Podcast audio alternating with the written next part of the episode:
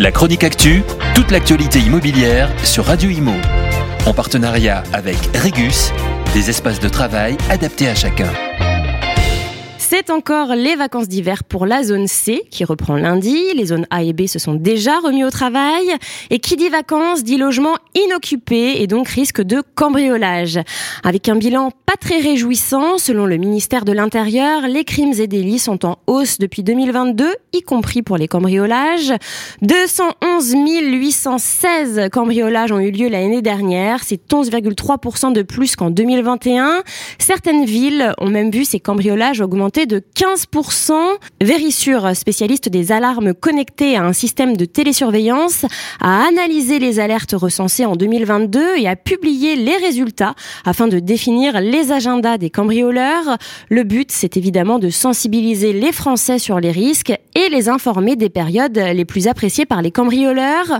Sur 3000 déclenchements avérés d'alarme pour intrusion ou tentative d'intrusion dans tout type de logement et pour tous les jours de la semaine, 41% ont eu lieu l'après-midi entre 14 et 21 heures. 34% ont eu lieu la nuit entre 21 et 7 heures du matin et 25% ont eu lieu le matin entre 7 heures et 14 heures. On constate aussi que les cambrioleurs ont des jours préférés. C'est le samedi dans 18% des cas, puis le vendredi dans 16% des cas. Et en troisième position, retrouve le lundi dans 14% des cas. Les cambrioleurs ont également des périodes préférées pour passer à l'action. Tout d'abord, celle des fêtes de fin d'année. Et oui, qui dit Noël dit cadeau, repas en famille et très souvent appartements ou maisons inoccupées. Ainsi, les cambriolages ont lieu en décembre dans 10% des cas. La période estivale avec les départs en vacances arrive en deuxième position. 9,5% des intrusions ou tentatives d'intrusion ont lieu en août et 9% ont eu lieu en juillet. Le mois de juillet euh, qui arrive ex aequo avec le mois de mars puisque durant celui-ci ont lieu 9% des cambriolages également.